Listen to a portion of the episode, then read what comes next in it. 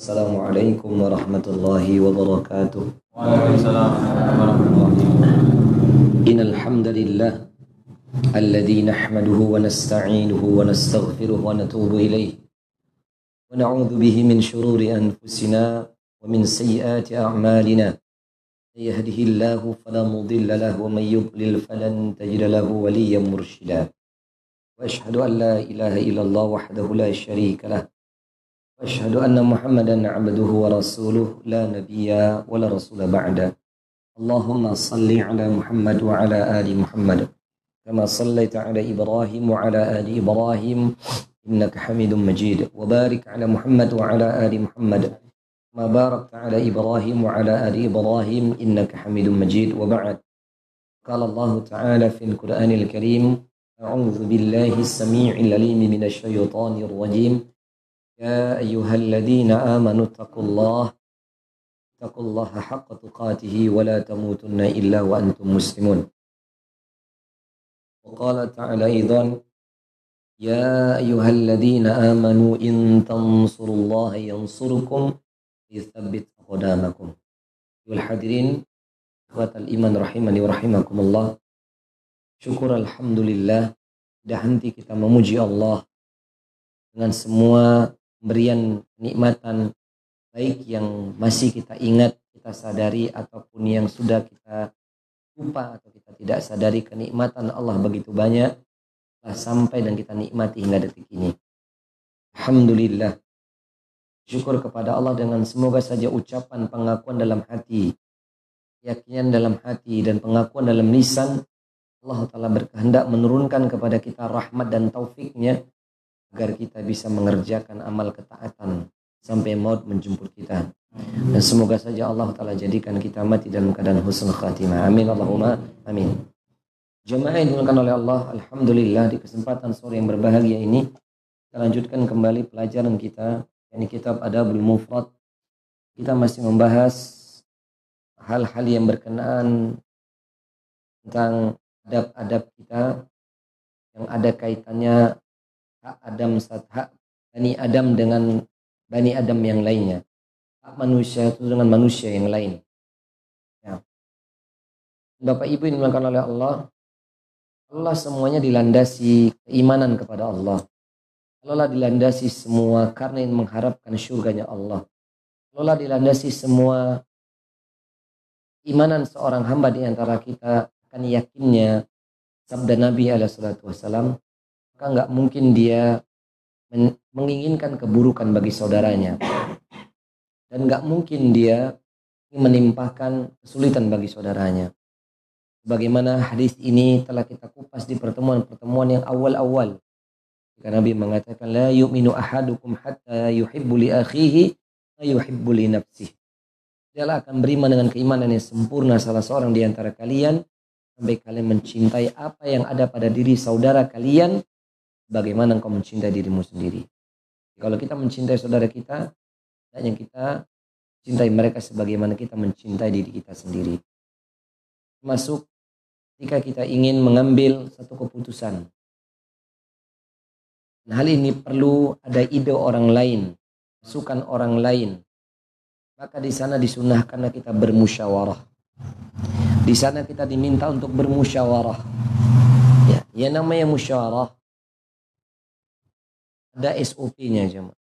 Namanya musyawarah ada tata caranya jemaah.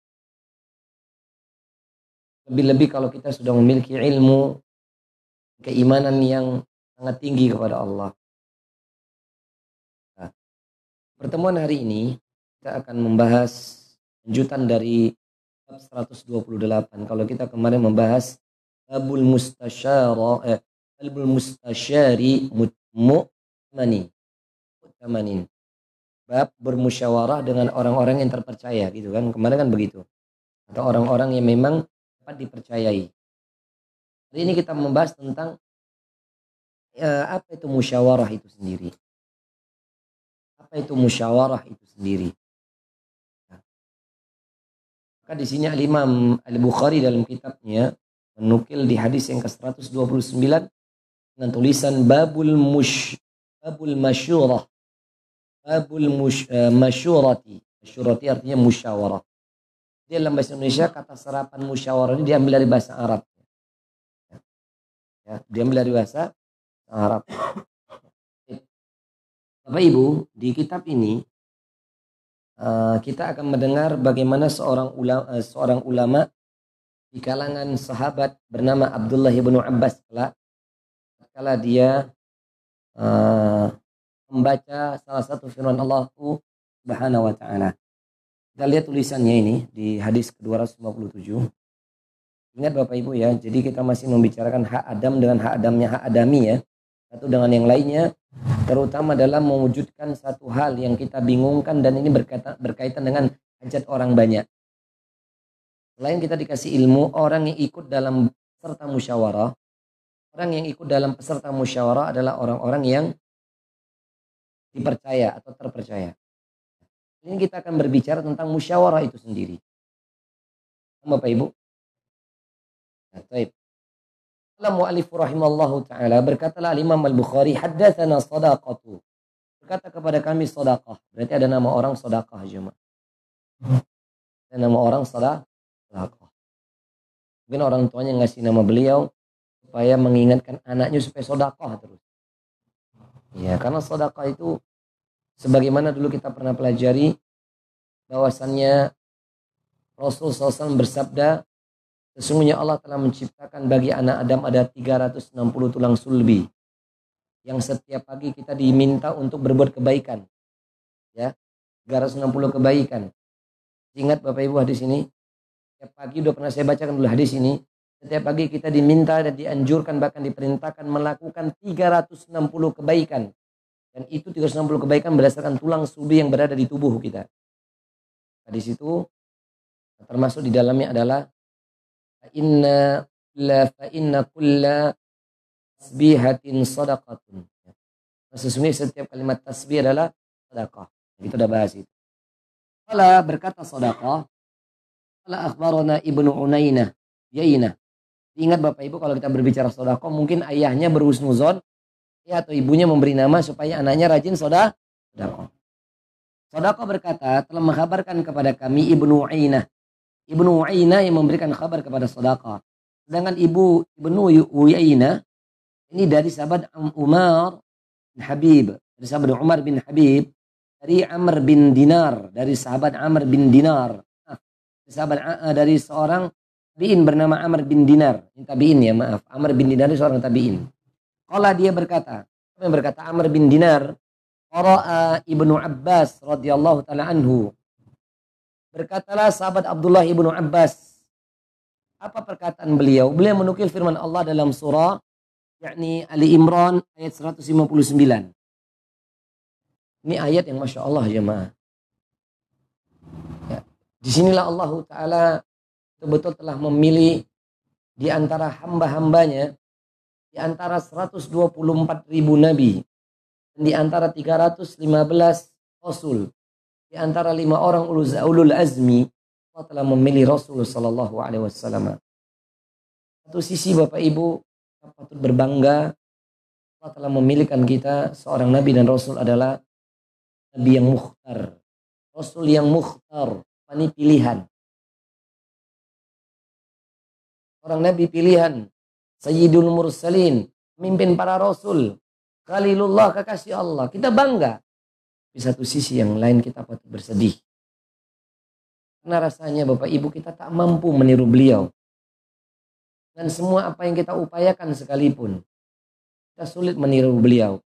Terutama meniru beliau dalam sikap beliau kepada orang-orang yang memusuhi Allah dan memusuhi dia sendiri. Assalamualaikum warahmatullahi Sulit rasanya ketika kita yang meniru beliau dalam sikapnya muamalah kepada kaum muslimin, apalagi bermuamalah sama orang kafir berat. Kita ini rata-rata kalau udah disakiti, dizolimi, hati ini sulit banget untuk bisa bersikap biasa saja. Betul enggak Pak Bu? Kalau udah dizolimi, sakit banget Ustaz. Terima aku Ustaz. Sulit. Itu nggak mau ketemu gitu mentok itu nggak mau ketemu. Nabi Wasallam tidak demikian jemaah.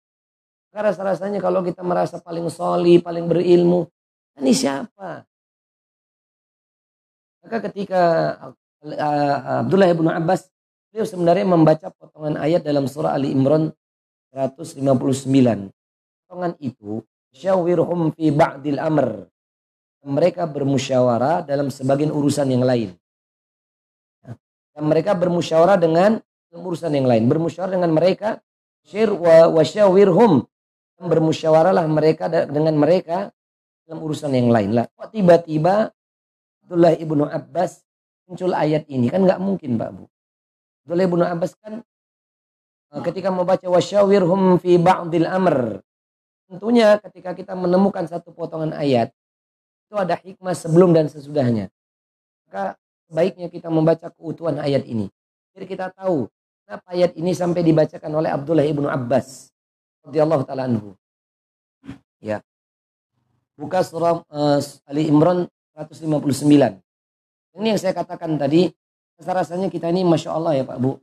Dengan semua kebaikan yang mungkin kita kerjakan, bahkan pun kalau seandainya amal soleh ini diterima sama Allah, tak bisa kita mengejar keutamaan yang dimiliki Rasul Sallallahu Alaihi Wasallam.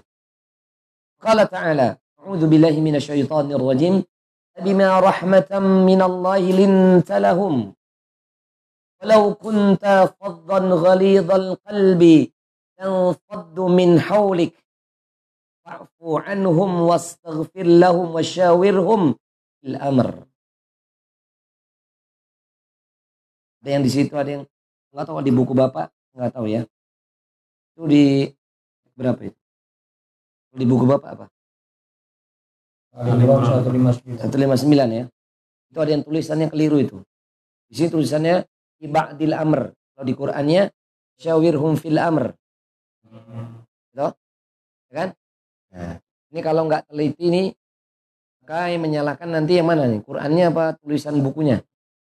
Nah, ini bahkan di tulisan buku Bapak tuh, Pak. Terjemahan tuh. Kitab yang asli itu sama, Pak. Tulisannya fi ba'dil amr. Tulisan yang kitab ini aja, tulisannya fi ba'dil amr. Berarti yang nggak Indonesia, yang nggak yang asli ya Mawon. Kita perlu memang kalau membaca kitab itu buka mus'af untuk membandingkan karena mus'af itu sebagai ini uh, rujukan paling utama Quran. Kita lihat kita lihat kalimat pertama yang Allah Taala sebutkan kepada Nabi Sallallahu Alaihi Wasallam bima maka dengan apa-apa yang rahmatin maka dengan apa-apa rahmat Allah dengan semua rahmat Allah dari rahmat Allah lintalahum engkau ini dapat berlaku lemah lembut wahai Muhammad. Bapak Ibu yang oleh Allah. Inilah hikmah di mana Nabi SAW itu diuji. Hingga dia mencapai derajat sempurna akhlak. Sebagaimana Allah Ta'ala katakan dalam surah Al-Qalam itu kan. Wa innaka ala khuluqin azim.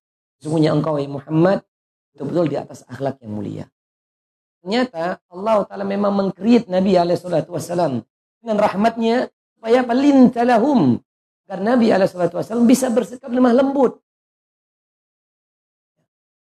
Lahum bagi mereka.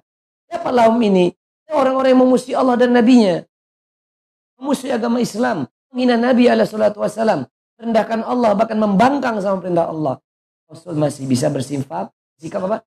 Intalahum Nah kita ini ketemu sama orang muslim sendiri. Bahkan anggota keluarga sendiri. Bahkan mungkin adalah anaknya sendiri, pasangannya sendiri, adik kandungnya sendiri. Nggak bisa berlemah lembut. Kalau Ustaz, Allah akan memberikan rahmat kepada Nabi SAW. Betul, ini adalah jizat yang Allah Ta'ala berikan kepada Nabi SAW. Namun ingat Nabi itu diutus untuk jadi apa? Qad kana fi Rasulillahi uswatun hasanatun. Bagi uswah hasanah, contoh yang baik. Insya Allah. Langitnya mendung jemaah.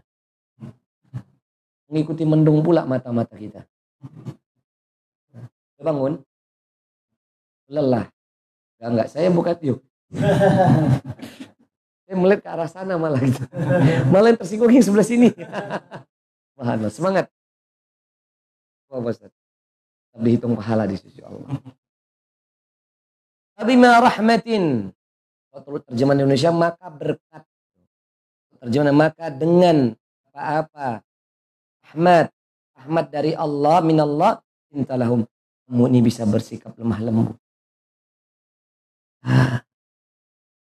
Bu, semoga Allah Ta'ala karuniakan kita bisa bersikap lemah lembut ya.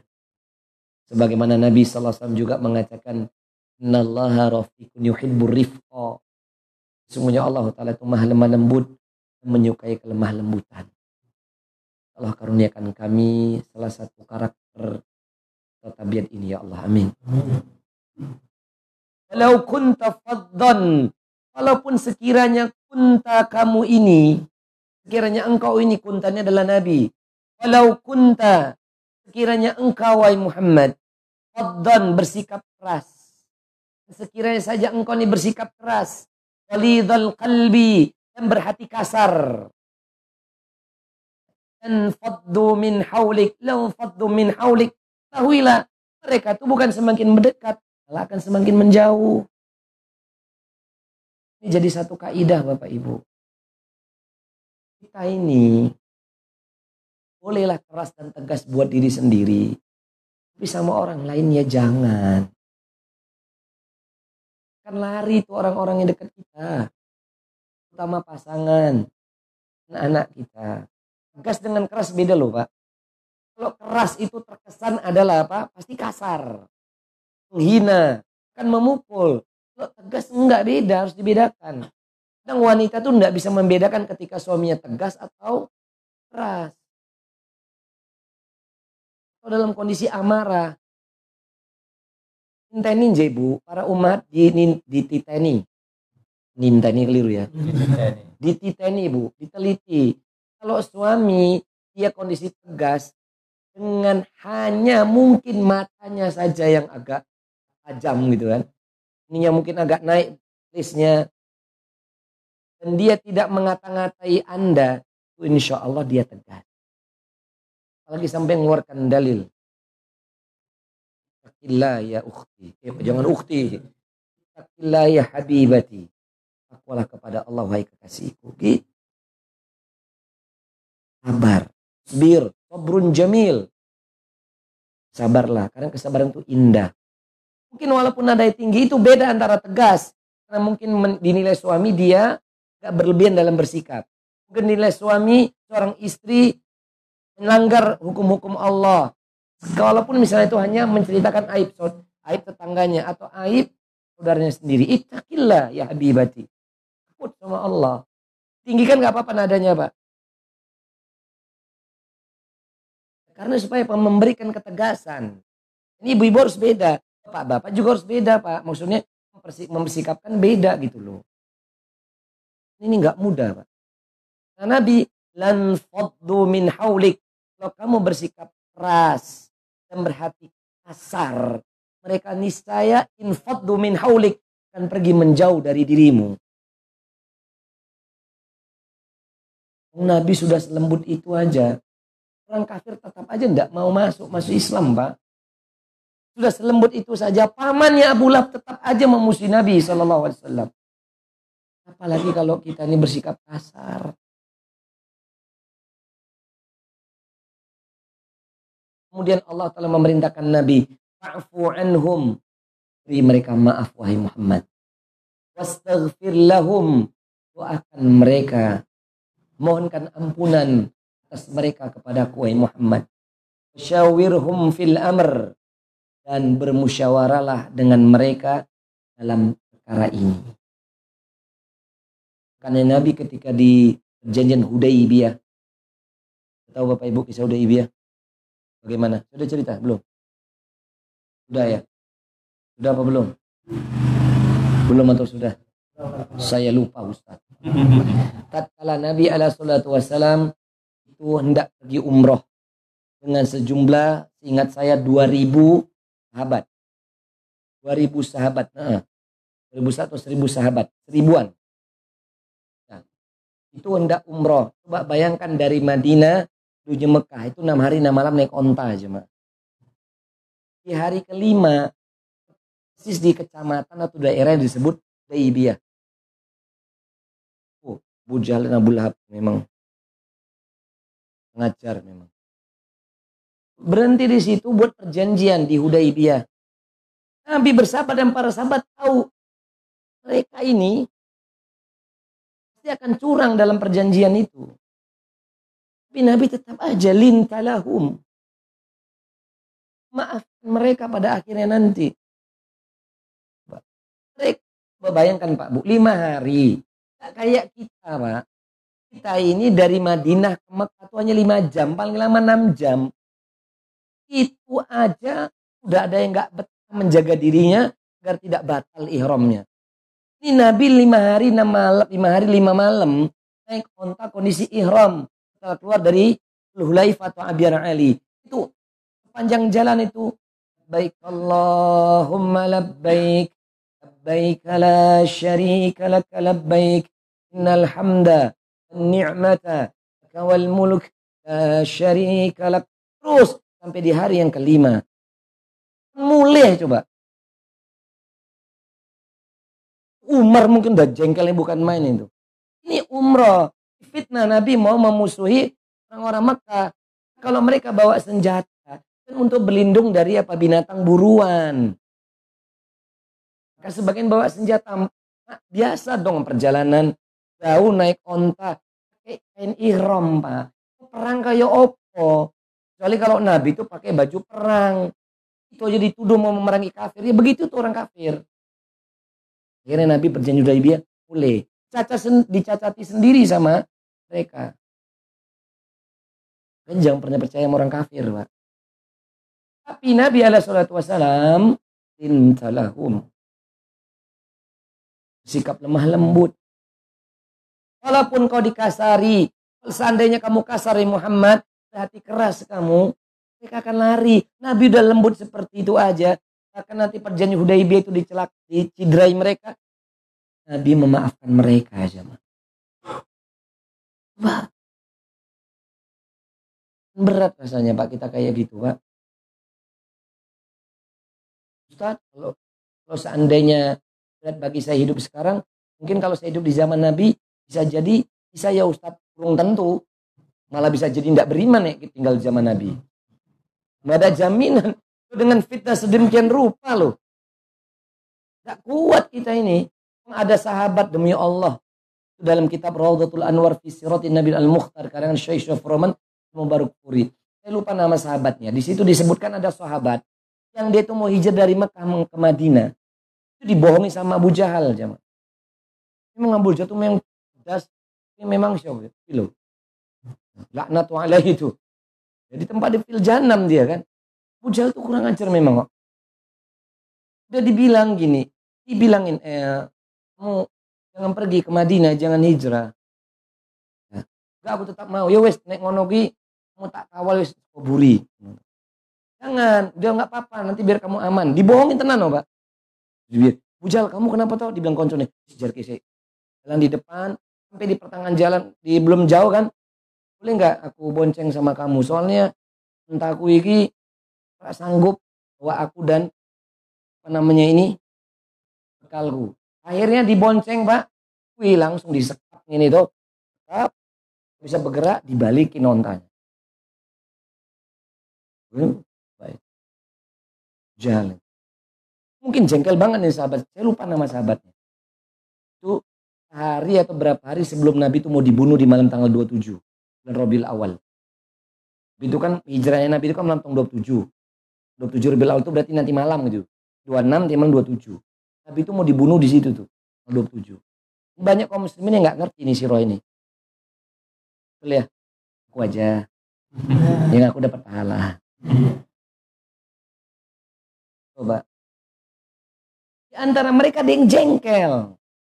Tapi nggak bisa ngapa-ngapain. Nabi tahu kisah nih. Tahan ya Allah. Tuh, Nabi. Syawirhum fil amr itu tadi kan bermusyawarah. Aja ya itu nabi. Artinya di sini al Imam Al Bukhari kenapa menukil uh, perkataan Abdullah ibnu Abbas ini? Mengingatkan sifat Nabi ala salatu wassalam. Harusnya orang-orang yang diajak musyawarah itu minimal adalah orang-orang satu. Yang lembut sikapnya. Dua, tidak berperilaku kasar. Tiga, hatinya itu lembut, mudah menerima nasihat dan masukan. Empat, gampang memaafkan orang. Lima, mungkin adalah orang-orang yang dia selalu memohonkan ampun kepada muslimin. Orang-orang seperti inilah yang harusnya kita ajak musyawarah. Itu ya Pak. Itu ya Pak, Bu. Paham? Itu juga yang mendasari harusnya seorang laki-laki memilih calon istri. Misalnya melihat suami ayahnya seperti apa. Orangnya lemah lembut enggak? Kalau ada masalah gimana? Berperilaku kasar enggak? Berha gampang enggak nerima nasihat? Mudah memaafkan apa tidak? Kalau minimal ini ada dari lima poin itu tiga aja Bismillah jadikan dia ayah mertua ini ono pak. Aku yuk gelem jadi mantu nih tenan gitu umum kayak ono kalau mertua kayak begini saya mau wis jadi anak mantunya wis. Tapi anak panjenengan jadi istri saya yang kedua hmm. oh, ada yang batu bu? Ini memang bukan apa-apa karena untuk mencari pasangan itu kan kalau nanti ada masalah maksud saya kita bisa dialog musyawarah sama orang tuanya. Paham ya pak? Kenapa saya bahas ini? Karena ini jangankan berbicara dengan musyawarah di luar sana. Biasanya sama anggota keluarga saja kita nggak pernah kita selalu eh, kadang bukan kita naudzubillah. Naudzubillah min dalik ya. Enggak tidak ya. Terkadang kaum muslim ini ketika musyawarah sama anggota keluarga sendiri sering deadlock gitu loh. Buntu. Iya karena yang satu atos. Si jinik hatinya keras ngomongnya kasar yang satu tuh g timonan yang satunya yo kasar akan ketemu kayak gini nih Apalagi naudzubillah ketika waris itu harus dibagi. Wah itu berat itu Pak Bu. Hanya min taufikillah. Kalau bukan Allah Ta'ala memberikan pertolongan, gak bisa ini. Hanya butuh orang-orang yang satu frekuensi Bapak Ibu. Satu frekuensi. Paham ya maksud saya ya? Lahannya masalah musyawarah ini kita nggak usah berbicara musyawarah RT, musyawarah RW, Misalnya kejauhan, kejauhan. Musyawarah keluarga aja dulu. Apakah kita memiliki sikap lemah lembut? Apakah seseorang itu berlaku kasar, hati keras, orang yang susah memaafkan, apalagi mendoakan kebaikan. Kalau ada tipe kal kayak gini, kayaknya kalau dijadikan peserta musyawarah agak susah, Pak. Karena frekuensinya nggak sama. Deadlock terus kalau dalam rapat. Bos apa tuh? Pokoknya agak susah apalagi dia merasa dia pintar, pintar ngomong, pintar bicara. Orang tuh didoktrin untuk mengikuti pendapatnya. Kalau pendapatnya keliru, karena kita kadang ketemu kayak gitu. Itu baru keluarga loh, Pak. Makanya bapak-bapak yang di sini saya berdoa khususnya buat saya dan keluarga saya, anak keturunan saya, berikutnya Anda sekalian panjenengan sedanten. Mohonlah berdoa sama Allah Karena anggota keluarga kita ini dikaruniai sifat-sifat yang dimiliki Nabi minimal tiga dari lima tersebut. Amin Allahumma amin. Kenapa? Karena kita akan terus banyak musyawarah. Ada seorang suami bermusyawarah sama istri. Istrinya itu nggak bisa nyambung gitu loh. Ada juga istri udah paham ilmu, suaminya nggak nyambung begitu loh. Maksudnya istri begini loh mas. Tapi suaminya orang iso. Ini loh mas, orang iso. Orang iso, terus kabeh. Terus nanti su istri mau ngomong ngomong gini ya nggak tega gitu loh. Ngono ngapain ngajak musyawarah mas? Deku KP kamu tolak semua. Nahan buju nih. Ngomong ini malah tambah di diseneni, diselasain, dirabuin, dikemesin. Nah, ada modal suami kayak gitu kan? Lah banyak, masya Allah. lah iya kan, suaminya ngajak musyawarah. Tapi ketika musyawarah dibuka, istri memberikan ide. Malah nggak nerima. Dikasih ide A nolak. Ide B rodok marah. Ide C udah mau naik pitam. Ide berikutnya miso. Miso itu pisau terus gergaji ngono. Ya ngeri. Kok kamu miso kan nyayat. Gergaji kan apa? Motong kan. Tuh berat. Ini kayak gini kan deadlock terus pak Yang satu umiknya, udahlah mas, nah kita nggak usah sekolah luar negeri. Walaupun luar negeri cukuplah maksimum mentok-mentoknya di umul kuro, walaupun fakultasnya umum. Ya kan? Atau kita udah arahkan aja betul Islamia misalnya. Raiso, ada kesempatan kuliah di London. Di Birmingham, apalah. The Oxford. Opo ngono terus.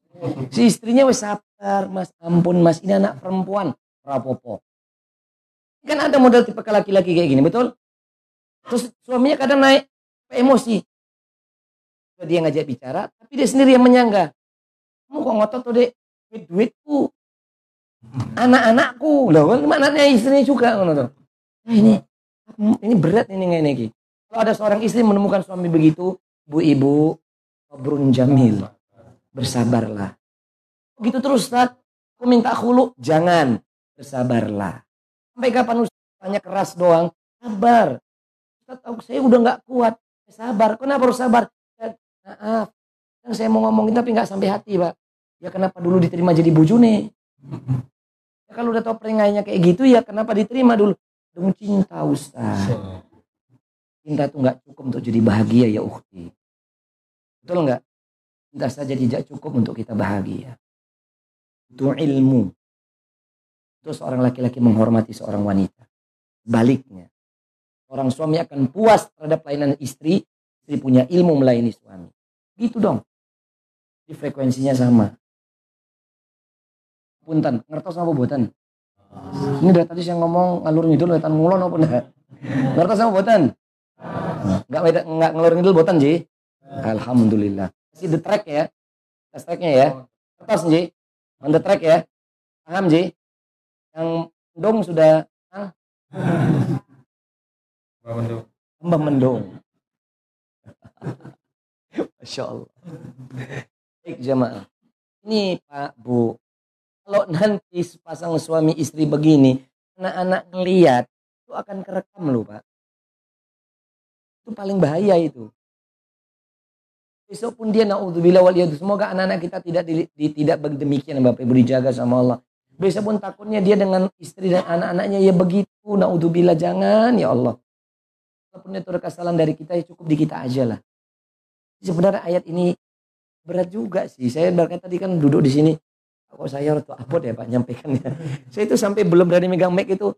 Doa abot di mobil tadi tak buka tafsir Imam Ibnu Katsir. Buka pelan-pelan.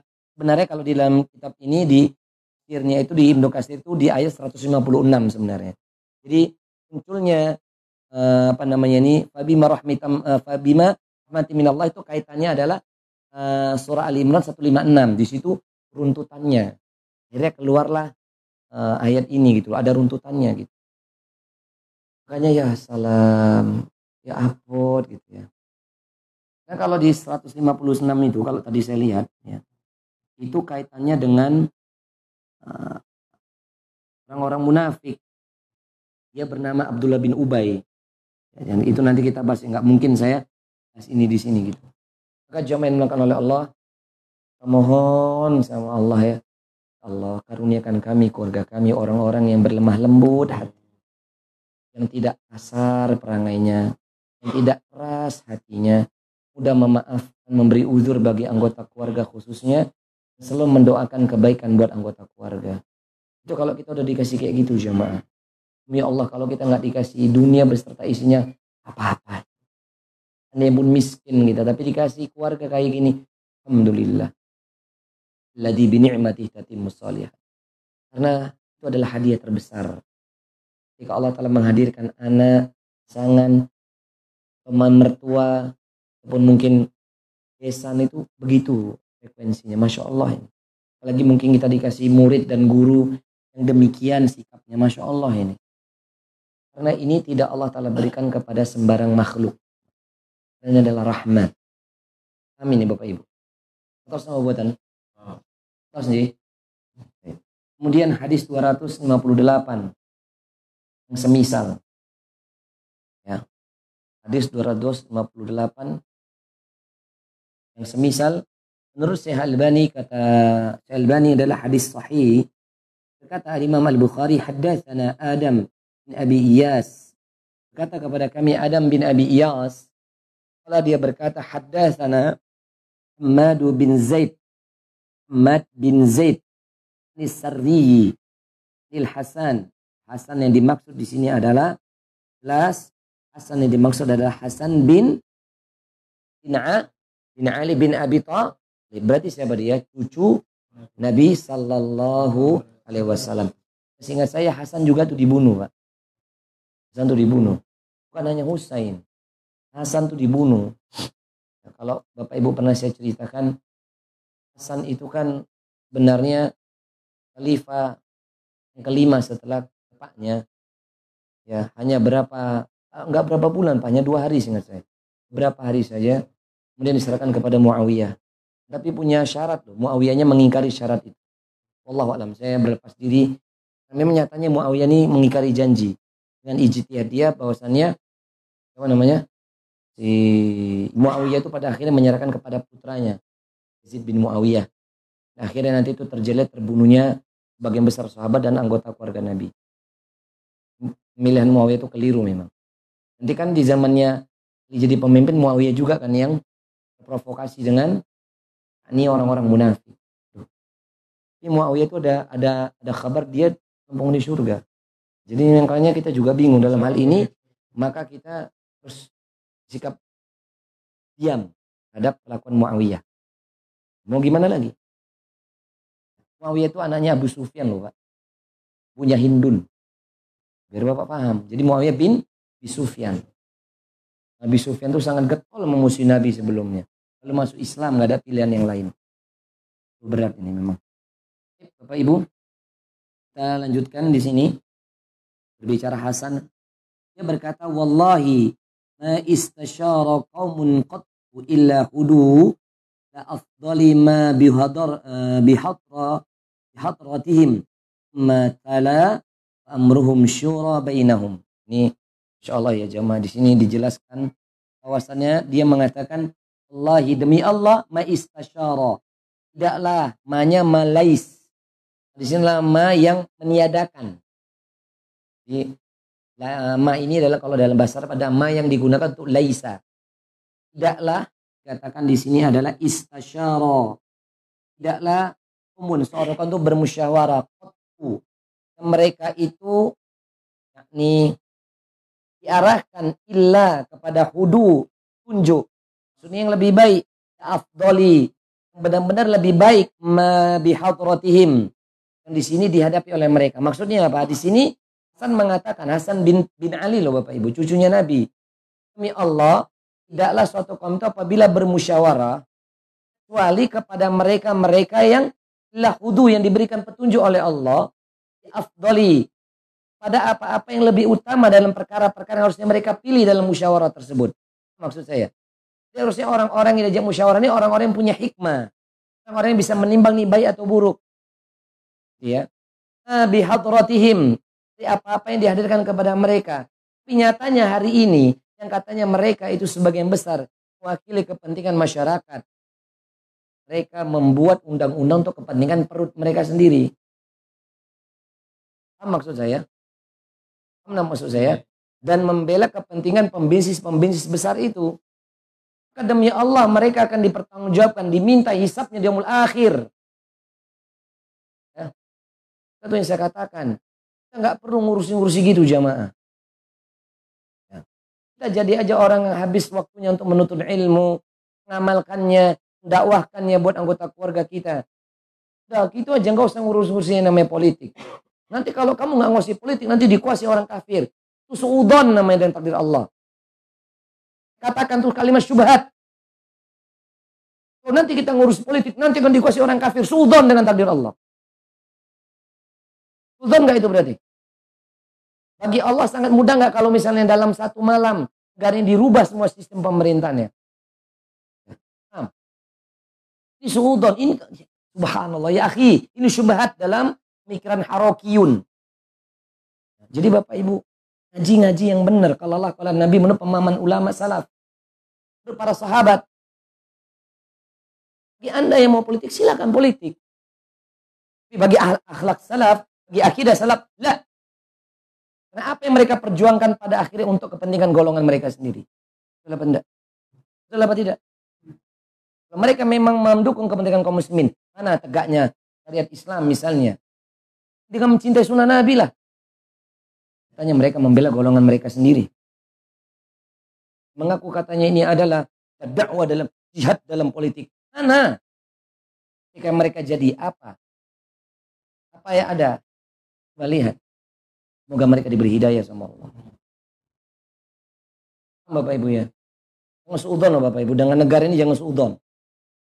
Ingat firman Allah. Sesungguhnya ham, seorang hamba. Sesungguhnya aku sesuai dengan prasangka. Hambaku. Hati-hati. Amin. Nah, dulu Nabi alaihissalatu wassalam. Dengan sistem yang terbangun sekian ratus tahun itu Quraisy Makkah. Apakah Nabi kemudian mengikuti alur yang sama dengan mereka? Ikutnya enggak? Enggak, malah Nabi itu hijrah. Betul apa enggak? Nah, harusnya baca itu sirah yang benar. Kita buka surah Asyura itu ya. Terus kemudian setelah yakni Hasan bin Ali mengatakan demikian, matala kemudian dia membaca firman Allah Subhanahu wa taala dalam surah 42 ayat 38. Surah 42 ayat 38 wa qala ta'ala kalau di sini potongan ayatnya di kitab ini wa amruhum syura bainahum. Ya. Amru wa amruhum syura bainahum. Kalau yang ayat 38 nya demikian. Tapi kalau ayat utuhnya berbunyi rabbihim wa aqamus salata wa amruhum syura bainahum mimma razaqnahum yunfikun. Pak Ibu masih di sini? Bukan jasadnya. Masih khusyuk? Khusyuk dalam tidur? Tidak. Ini tadi tadi kita habis ini selesai atau tanya jawab. Insya Allah saya uzur ini yang dipurkan saya izin dulu. Nah, sini saya mesti. Lanjutkan. Ya. Kata Allah Ta'ala tadi dalam ayat ke-38 jelas. Dan orang-orang yang dia menerima seruan Rabb dikatakan di sini waladina yajtan uh, yakni ayat berapa tadi? 30 38 Alladzina istajabu li rabbihim dan orang-orang yang dia mereka menerima apa-apa yang Allah taala turunkan atas mereka syariatnya. Aqamus shalah lalu mereka mendirikan salat wa amruhum syura mereka diperintahkan untuk bermusyawarah bainahum di antara mereka. Berarti bermusyawarah itu perintah Allah bagi orang muslim kepada orang mus lah kalau Nabi saja sama orang kafir bersikap lemah lembut, terus kira-kira kalau sama orang muslim bagaimana? Sama anggota keluarganya bagaimana? Nah. Paham? Terus nama buatan. Jangan dibalik. Sama orang lain baiknya bukan main. Dijaga attitude-nya, dijaga sikapnya. Tapi anggota keluarga sendiri keras kasih do. Contoh, nggak dikasih kesempatan untuk memberikan ide-ide. Ini gimana ini? Bu, Bu, baca doa ini ya. Allahumma ma hasanta khalqi hasin khuluki. Ini doa yang dibaca ketika kita bercermin. Tapi boleh juga kita baca ini saat kita ini berdoa kepada Allah. Ya Allah, bagaimana kau perbagus ciptaanmu kepada jasadku, bagus pula lah akhlakku. Minta sama Allah Bapak Ibu. Setuju ya? Kita mengaku nggak butuh akhlak kita nih perbaiki? Butuh? Butuh apa butuh banget? Banget apa bingit? Itu tidak akan diperoleh satu kalau tidak berilmu. Dua, tidak bermunajat. Tiga, kita tidak meyakininya. Empat, kita tidak mengamalkannya. Nggak akan mungkin ini sampai jamaah. Semoga bermanfaat. Demikian jamaah hadza wallahu taala alam. Nah, kalau ada yang mau bertanya silakan. Boleh.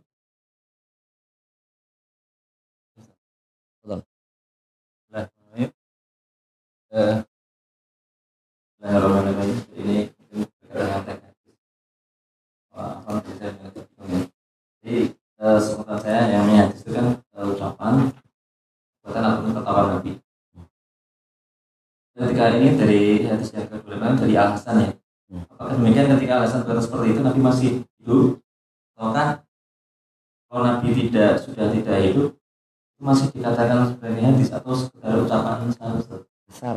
Asar saja. Asar sahabat perkataan sahabat. Tentunya diambil Imam Bukhari. Udah selesai pertanyaan? Tentunya yang diambil Imam Bukhari adalah perkataan yang memang ini landasannya adalah mendukung kalau Allah kalau Nabi. Ya. Salaf ini, bagaimana saya ceritakan Bapak Ibu, awal-awal kajian kitab ini, itu kan saya mengasih mukadimah beberapa pertemuan itu. Ingat tidak ketika membacakan hadis dari Ibunda Aisyah yang Rasul itu sedang sakit, Fatimah bintu Muhammad datang kepada Nabi. Bisikan dua hal. Sudah lupa ini. Soalnya tiga tahun yang lalu soalnya. Saya masih ingat Alhamdulillah. Alhamdulillah. Awal kajian itu saya membuka dengan hadis itu. Kayaknya lupa kayaknya. Semoga masih ingat. Ya. Sedikit-sedikit Alhamdulillah. Jazakallah khairan Pak. Kemudian di bisikan pertama Fatimah nangis. Kenapa? Karena bisikannya apa? Bias, eh, biasanya Allah mengutus Jibril itu satu kali dalam setahun. Tapi kali ini aku ini datangi dua kali dan aku merasa hajaku semakin dekat. Nangis kejar-kejar. Bisikan yang kedua menjadikan dia tertawa. Ini apa-apa kata Nabi? Aku sebaik-baik salaf bagi dirimu. Berarti salaf ini sebagaimana yang saya sampaikan. Ini bukan perkataannya orang-orang yang hari ini benci dengan manhaj salaf. Ini bukan haroki. Ini bukan jamaah dakwah. Salaf ini adalah pemahaman metode ber, metode beragama. Manhaj itu metode dalam memahami agama. Nah, jadi ketika Nabi mengatakan Ah, alaikum bisunnati sunnati khalafair rasyidin al mahdiyyin katakan ikutilah petunjukku. Petunjuk khalafah rasyidin. Dalam hadis yang lainnya ikutilah aku generasi setelahku sahabat generasi setelahnya tabiin setelah tabi dua tabiin. Tapi adalah siapa tabiin? Tabi dua tabiin. Siapa tabiin tabi dua tabiin yang mengikuti tabiin yang bersanad tabiin yang bersanad seperti apa yang dia mengikuti sahabat karena ada tabiin yang tidak mengikuti sahabat maka jalurnya adalah sahabat-sahabat yang mana? Sahabat yang bukan termasuk 12 orang munafik itu. Yang pernah saya ceritakan. Yang mau membunuh Nabi di perang Khaybar. Yang hanya menjebus sembunyikan itu hanya bagi sahabat Zaifah ibnul Yaman. Nah, beng lagi. Jadi sahabat yang dipilih sebagai menjaga sucian agama Islam sahabat-sahabat pilihan termasuk di dalamnya Abdullah ibnu Abbas yang dia lahir didoakan Nabi alaihi wasallam Allahumma faqihu fiddin, ahlu takwil. Semoga engkau diberikan yakni pemahaman dalam agamamu. Engkau dijadikan ahlu takwil. Waktu dia masih bayi. Hasan, jelas. Lul bait. Maka tentunya perkataan sahabat Abdullah ibnu Abbas, sahabat Hasan ibnu Abi Thalib, ibnu Ali bin Abi Thalib tidak berselisih dengan kalau Allah kalau Nabi. Buktinya ayat-ayat yang mereka baca laras dengan tafsir sikapnya Nabi alaihi wasallam. Maka ini disebut asar. Terus nih ya. Kita harus berhusnuzan kepada Imam Bukhari karena beliau itu alim. Adalah al-imam sunnah. Al-imam hadis. Pemimpinnya para ahli hadis. Kalau Imam Ahmad al-imam sunnah. Kalau Imam Syafi'i Imam mujtahid. Mimpinnya ulama yang berijtihad. Imam Syafi'i. Assalamualaikum warahmatullahi wabarakatuh. Waalaikumsalam warahmatullahi wabarakatuh. Ustaz, saya ingin mendapatkan ilmu dari Ustaz, khususnya tips untuk mendapatkan calon menantu laki-laki. Itu apa yang harus saya lakukan Ustaz? Kadang saya sering melihat orang seger sholat di masjid, badannya bagus, tapi ternyata ada ilmunya Ustaz masih tetap besar dan sebagainya dan untuk menghindari hal seperti itu apa yang harus saya lakukan untuk mendapatkan calon menantu laki-laki yang soleh Sampun Bu. Sampun. Sampun Ustaz. Ya, barakallahu fiik. Yang pertama Ibu perbanyak doa. Doanya doanya Nabi Ibrahim, Rabbana hab lana min azwajina wa dzurriyyatina Turunan termasuk juga nanti anak mantu. Ja'alna ilmutakina imam. Yang kedua ibu berhusnuzan kepada Allah. Jangan pernah seudon dengan takdir Allah dan takdir yang Allah datangkan siapa pun laki-lakinya. Itu ya. berikutnya carilah mereka di dalam majelis ilmu. Dan yang terakhir ini yang jawaban paling menohok. Insya Allah. Bu, saya stoknya ikhwan banyak bu. Jika ibu mau silakan hubungi saya. Ini ada ikhwan yang siap. Kalau memang ibu mau, jadi saya kenalkan. Ya. Ibu anaknya putri apa putri apa putra? Ya usianya nanti kita bincang-bincang. Insya Allah ada. Cuman eh, kita yang namanya orang tua kan menginginkan mantunya kan yang bagus ya bu ya, yang bagus agamanya bagus akhlaknya. Ya. Dan juga kita berharap anak gadis kita juga bisa minimal sama lah frekuensinya. Itu ya. Artinya sekufu itu penting. Kalau anak ibu manut sama ibu, manut itu sama ayah, dia taat. Insya Allah dijodohkan itu dengan laki-laki yang sama. Bukan kalau telah mengatakan laki-laki baik hanya buat perempuan baik. Perempuan baik hanya buat laki-laki baik. Itu ya bu. Laki-laki soli berbuat perempuan yang soliha. Perempuan soliha buat laki-laki solih nggak mungkin lah, wanita soleha buat Solahuddin kan? Bisa. Kok bisa juga. Ya gitu. Itu ya bu ya. Insya Allah nanti ada murid saya bu kalau mau ada. Terima kasih. Ustaz. sama-sama ibu. Saling mendoakan ya bu ya. Barakallahu fiik. Ada lagi? Silakan hubungi nomor di bawah ini bu. Nanti bisa kita bincang-bincang. Saya rasa cukup kalau nggak ada karena mungkin udaranya mendung sama anginnya mendung bapak ibu kayaknya sudah mulai lelah kayaknya. Mungkin ini. Ya. Ibu udah ya? Ibu udah nggak ada pertanyaan masya Allah. Bapak ibu eh, masya Allah ini ada salah seorang dari jamaah yang menginfakkan hartanya satu juta rupiah. Satu juta rupiah nanti saya gunakan untuk eh, kita kan besok ada baksos di bulan Desember dengan Ustadz Abdullah Zain juga sedang membangun program ini buat kamar mandi baru. Jadi masjid kita ini kan udah nggak muat. 2.500 orang itu sudah nggak nampung jemaah. Di masjid dalam itu nanti kamar mandi dalam yang ikhwan bapak-bapak itu mau dibongkar pak. Nanti toiletnya kita, ka- kita kasih di luar. Nah, itu sedang butuh dana. Alhamdulillah kalau udah masuk kita akan apa namanya ini akan gunakan Eh, mereka dana sebagian zakat itu digunakan untuk namanya lupa apa? Lupa namanya tadi. Zakat itu pertama kepada mustahik fakir dulu baru miskin. Fakir miskin di sini yakni yang diutamakan adalah sama anggota keluarga. Nah jikalau memang sudah terpenuhi dan masih ada sisanya boleh kita nanti gunakan yakni untuk grid berikutnya. Amil gharim mu'allaf sabilillah ibnu sabil baru basahaya. Sedangkan untuk sekolah saya nggak eh, misalnya untuk wakaf saya nggak berani ya. Kecuali kalau untuk gaji para asatidzah ya bisyarah untuk para asatidzah yang mereka uh, berjuang kan termasuk visabilillah misalnya di yayasan kami itu kan seluruh santri itu 50% itu hampir 50% itu nggak bayar pak kalaupun bayar itu hanya 50 ada yang 50 ribu yang 100 ribu mentok 200 ribu. Itu gajinya guru. Nah ini maka kalau bapak mau siapa yang mau kita juga ada program misalnya saya mau jadi yang dia misalnya saya mau Ustaz saya nanggung gaji guru bulan wis satu juta misalnya begitu. Itu namanya bisa zakat itu. Tapi zakatnya itu kan dikasih setahun. Misalnya dia zakatnya sampai contoh dia banyak 12 juta zakat saya sampai 15 juta 12 juta saya visabilillah lah contoh kalau dia uangnya banyak kan bisa dialihkan 12 juta ini untuk gaji Ustadz itu visabilillah namanya masuk tuh para ustadz-ustadz itu Ya, bisaronya itu kan karena dia fisabilillah. Kenapa? Mengajarkan tauhid. Itu termasuk orang yang berjihad di jalan Allah. Ya. Tapi kalau wakaf bangunan, saya kok belum menemukan dalil ya Pak. Karena saya nggak berani keluar dari Al-Quran dan hadis. Karena utamakan fakir miskin dulu.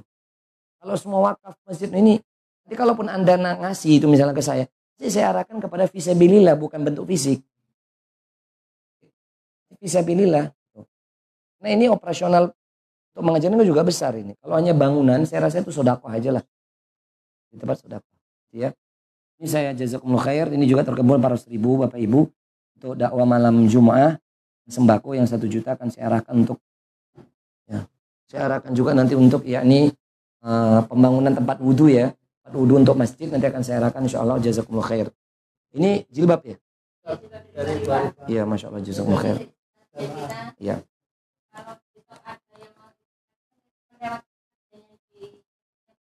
ya ya insya Allah nanti gitu. Nanti kalau mau ada nitip lagi bisa ke Bu Heru. Nanti Ibu Heru Bu Endah. Dan nanti ke Bu Endah nggak boleh ke nama keliru maaf. Ustadz juga manusia Bu. Bu, Bu Endah nanti bisa titip nanti insya Allah taala kita akan telurkan buat uh, besok awal Desember dengan mengundang kurang lebih seribu fakir miskin Gunung Pati insya Allah demikian jemaah saya mohon maaf segala kekurangannya. Kita akhiri dengan doa kafaratul majlis. Subhanakallahumma wa bihamdik. Asyhadu an la ilaha illa anta astaghfiruka wa atubu semoga Allah taala menerima seluruh amal soleh kita mengampuni dosa-dosa kita. Dan semoga kita dimasukkan dalam surganya Allah tanpa hisab dan tanpa adab amin Allahumma amin wal akhir wassalamualaikum warahmatullahi wabarakatuh.